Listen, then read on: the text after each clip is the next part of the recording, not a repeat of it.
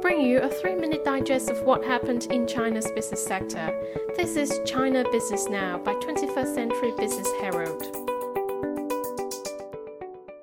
Hi everyone, I'm Stephanie Lee. Coming up on today's program, major banks in China are expected to cut mortgage and deposit rates in stimulus bid, and Guangzhou becomes the first among top Chinese cities to ease mortgage curbs. Here's what you need to know about China in the past 24 hours. China's largest banks are preparing to cut interest rates on existing mortgages and deposits, the latest state directed measures to show up growth in the world's second largest economy. The big state owned banks are working on reducing rates on the majority of the nation's 38.6 trillion yuan of outstanding mortgages, representing 17% of banks' total loan books, according to people familiar with the matter. A rate cut for existing home mortgages is necessary, and China Merchants Bank has been studying such a move, said Peng Jiawen, the bank's assistant president. The biggest retail lender in China developed a contingency plan for potential reductions in existing mortgage rates, but a final plan has not been completed, he added. The cuts are highly anticipated by investors after the central bank hinted at support in mid July. The central bank's proposal to cut rates, which came after a wave of early repayment of mortgage debt, aims to reduce the interest rate costs for home buyers and to boost consumption. While China has reduced benchmark rates and pushed the average mortgage cost to a record low, most Chinese homeholds didn't benefit as banks won't reprice existing loans until the beginning of next year. Agricultural Bank of China, one of China's largest lenders, will formulate detailed guidelines and complete the preparation of new loan contracts as soon as possible. Media reported Tuesday, quoting Vice President Lin Li as saying at his earnings briefing. A picture circulating on China's social media yesterday shows that the state owned Bank of Communication is conducting internal discussions to prepare for the mortgage rate cut. As of June, 100 out of the 343 Chinese cities have lowered the rate floor of new home mortgages or removed the minimum required, the PBOC said in its quarterly monetary policy report on Thursday that has brought the nation's average mortgage rate to 4.11% in June, down 0.51 percentage point from a year earlier. China has been cutting new mortgage rates since last year to boost sales in its ailing property market, but the main result so far has simply been a rush by home homeholds paying off existing mortgages early, squeezing banks' profits and lowering existing mortgage rates is expected to further weigh on the bank sector's net interest margin, a key gauge of profitability, which fell to a record low at the end of the second quarter, official data showed. To soften the hit on the margins, major state banks may also lower interest rates on some fixed term deposits. Greater Bay Area Greater Future, China's southern city of Guangzhou on Wednesday issued a notice allowing home buyers to enjoy preferential loans for first home purchases regardless of their previous credit record, becoming the first out of four top tier cities to officially drop major mortgage curbs. The new rule applies to home loans contracts signed since August 18, 2023. The rest of China's first-tier cities, Beijing, Shanghai, and Shenzhen, could follow suit, together with a dozen second-tier cities which have not eased yet. Many smaller cities have already taken steps to make it easier to buy homes. China State Council has released a plan to boost the high quality development of a sci-tech innovation cooperation zone jointly developed by the Southern Tech Hub Shenzhen and the Hong Kong SAR. The development plan for Shenzhen Park of Hetao Shenzhen Hong Kong Science and Technology Innovation Cooperation Zone comprises a total of 30 measures covering such areas as the development positioning, objectives, overall layout, and infrastructure layout of the Shenzhen Park, as well as the collaboration with Hong Kong to promote international I&T development. According to the plan released yesterday, the Shenzhen section of the Hetao Zone for Science and Technology Innovation Cooperation will seek coordinated development with the section in the Hong Kong SAR. The two complement each other with their respective strengths, making the cooperation zone a key engine for the high quality development of the Greater Bay Area. By 2025, a mechanism will be established to support the scientific and technological innovation cooperation between the two regions, the plan states, as the reconstruction of the Huanggang checkpoint will be completed to speed up customs clearance procedures. And by 2035, the Shenzhen section is expected to become a world class research hub with innovation exchanges, supporting the development of the Guangzhou Shenzhen Hong Kong Macau sci Tech Innovation Corridor. Hong Kong's government said on Tuesday that it has set up a task force to enhance stock market liquidity in order to strengthen the city's competitiveness and the development of its capital markets in the short, medium, and long term. The task force will review internal and external factors affecting market liquidity, including the listing regime, market structure, and trading mechanism, and make recommendations to promote Hong Kong stock market to issuers and investors, the government said in a statement.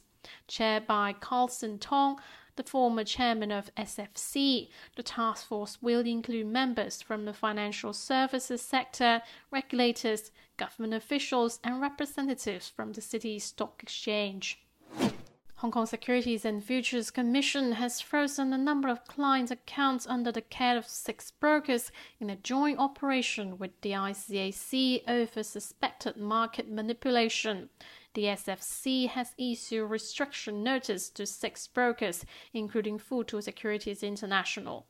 The investigation found the syndicate was suspected of ramping up the share prices of two listed firms from December 2022 to August 2023 to inflate the market capitalization of the two firms in order for them to be included as constituents of some major market indices after which the syndicate members could sell their shares to index tracking funds at inflated prices.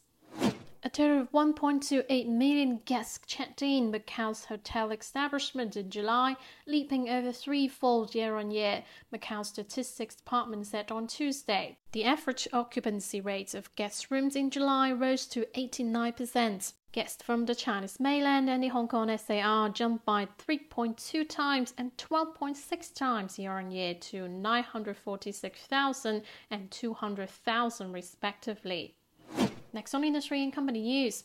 China's state-owned enterprises and state-holding enterprises saw their revenues and profits grow in the first seven months, the Ministry of Finance said on Tuesday. Revenues hit 47.72 trillion yuan, up 4.3% year on year, while profits reached 2.73 trillion yuan, an increase of 3.9% from a year earlier. Oriental Selection, the live streaming arm of Chinese education company New Oriental Education and Technology Group, kicked off a live streaming session on Alibaba's Taobao Live at 8 a.m. on Tuesday, attracting more than 2.1 million views and surpassed 10 million yuan in sales within the first hour. Alibaba Cloud announced Tuesday the launch of a digital transformation lab in Japan as it seeks to work with local businesses to accelerate digitalization. The lab, mainly targeting sectors including retail and logistics, aims to co develop innovative industrial solutions with participating members in Japan, according to a press briefing held in Tokyo. Under the program, Alibaba Cloud and its technology partners will provide resources such as cloud computing, AI services, and industrial know how for program members to upgrade their services. Some Chinese airlines have delayed increasing the number of flights to Japan after online ticket searches failed in the wake of Japanese authorities releasing radioactive wastewater into the ocean on August 24. Bookings to Japan have fallen by about one third this week from the previous seven days, with a jump in refunds, a Chinese carrier told media. Online searches for air tickets to Tokyo and Osaka nearly halved after August 24, according to data from several travel agencies. The price of airfares from Shanghai to Tokyo for the middle of next month was also down 10% compared to last week. Responding to a higher fuel cost, some of China's top airlines are hiking prices on all domestic fares. Online travel platforms today have been notified by carriers including China Eastern and Qingdao Airlines that they will add a 60 yuan fuel surcharge for mileage under 800 kilometers for adult passengers and 110 yuan above 800 kilometers. The adjustment will become effective on September 5th, which is the second increase this year, doubling the current fees. Earnings reports express Asia's largest oil and gas producer, PetroChina's first half net profit growth slowed to 4.5% year on year to reach 85.3 billion yuan, partly due to the high base in the same period last year when its interim net profit saw 55%. Revenue went down 8.3% to 1.48 trillion yuan, which the oil giant attributed to lower prices of oil and gas. Total crude oil output increased 1.2% year on year to 392 million barrels, while gas output rose 7.3% to 2.42 trillion cubic feet. China's second largest oil refiner announced today. China's largest insurer Ping An Insurance yesterday said its first half net profit dipped 1.2% yearly to 69.8 billion yuan, partly due to market volatility. Operating profit for the first six months fell 5% to 82 billion yuan. Its major business, life and health insurance, fell 1.7% yearly to 58.6 billion yuan. The value of new business in the first half, however, jumped 32.6% year on year to 26 billion yuan. The banking business showed strong growth, with the net profit rising by 14.9% to 25.4 billion yuan. However, the net interest income decreased 2.2% yearly to 62.6 billion yuan, as the annualized net interest margin dropped 0.21 point to 2.55%. The first half profit of assets management business slumped 62.3% yearly to nearly 2 billion yuan, and the operating profit of the tech business died 57.6% to 2.3 billion yuan over the same period. The Agricultural Bank of China saw its half-year net profit increase by 3.48% year-on-year to 133.2 billion yuan. First half operating income reached 365.8 billion yuan, up 0.7%, but its net interest income declined by 3.25% to 290.4 billion yuan. The net interest margin was 1.66%, while the net interest spread was 1.49%. Both decreased by 36 and 37 basis points respectively year on year. The bank's total non-performing loans as of June 30 stood at 294.4 billion yuan, up 23.3 billion yuan from the end of last year but its non-performing loan ratio decreased by 0.02 to 1.35% from the end of last year. Pinduoduo beat second quarter revenue estimate on Tuesday as the discount e-commerce platform attracted price-conscious customers in China and its international shopping sites Temu continue its rapid growth. The company said revenue jumped 66% from a year earlier to 52.3 billion yuan in the second quarter. Net profit attributable to ordinary shareholders rose to 13.11 billion yuan from 8.9 billion yuan a year before, with a profit margin of 25%. Chinese EV startup NIO predicts its third quarter deliveries will soar by as much as 80% as it becomes the latest major electric car builder in China to benefit from a release of pent up demand. NIO said yesterday it would hand 55,000 to 57,000 vehicles to Chinese customers between July and September, up by at least 74% from the same period a year ago. During the second quarter, vehicle deliveries totaled 23,520 units, falling 6.1% yearly and 24.2% over the previous quarter. NIO said its net loss in the second quarter widened by 27.8% on the year to 6.1 billion yuan, and revenues slipped 14.8% to 8.77 billion yuan. Interim net loss widened by 138% year-on-year to 10.8 billion yuan. Xiaomi Corp yesterday reported better than expected profits after cost cutting effort and a focus on more expensive mobile devices helped buoy margins and offset a more moribund smartphone market. Interim adjusted net profit jumped 69.5% to 8.4 billion yuan from a year ago.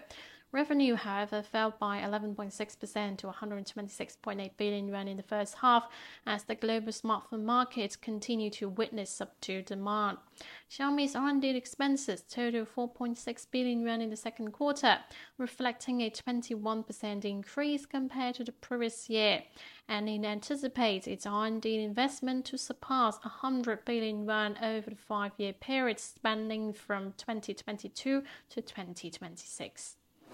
China's food and beverage market has shown signs of a fast-lane recovery, with a number of Asia-listed catering firms reporting growth in their first-half net profits. Top Chinese hot pot chain Haidilao released its interim report on Tuesday, which showed that revenue rose 24.6% year-on-year to 18.9 billion yuan. Net profit reached a record 2.26 billion yuan. Its rival Xiabuxiabu Catering turned loss of 278.2 million yuan in the first half of 2022 to a profit of 2.12 million yuan this year. China Quanjude Group realized a net profit of 27.9 million yuan, a growth of 118% year-on-year, its interim report showed. Tongqinglou Catering also achieved a rapid recovery. The China time-honored brand had first half revenue of 1.08 billion yuan, up 45.2%, and net profit was up almost 590% to 146 million yuan. Switching gears financial news, a number of China's mainland listed firms whose shares are trading below par have reportedly said major stakeholders will not go ahead with plans to pare their stakes after the securities watchdog stiffened the requirement as part of measures rolled out at the weekend to boost investor confidence and spur the ailing stock market. 30 companies said yesterday that major shareholders will not proceed with stake sales, while 10 others announced buyback plans. Many more are likely to follow suit as approximately 150 of the listed firms have announced repurchase plans within less than two weeks. Wrapping up with a quick look at the stock market, Chinese stocks edged up on Wednesday with the benchmark Shanghai Composite ticking up 0.04% and the Shenzhen Component advancing 0.3%. Hong Kong's Hang Seng Index ended almost flat, while the Tech Index dipped 0.9%. That's it for today. Tune in tomorrow on China Business Now by 21st Century Business Herald. Goodbye.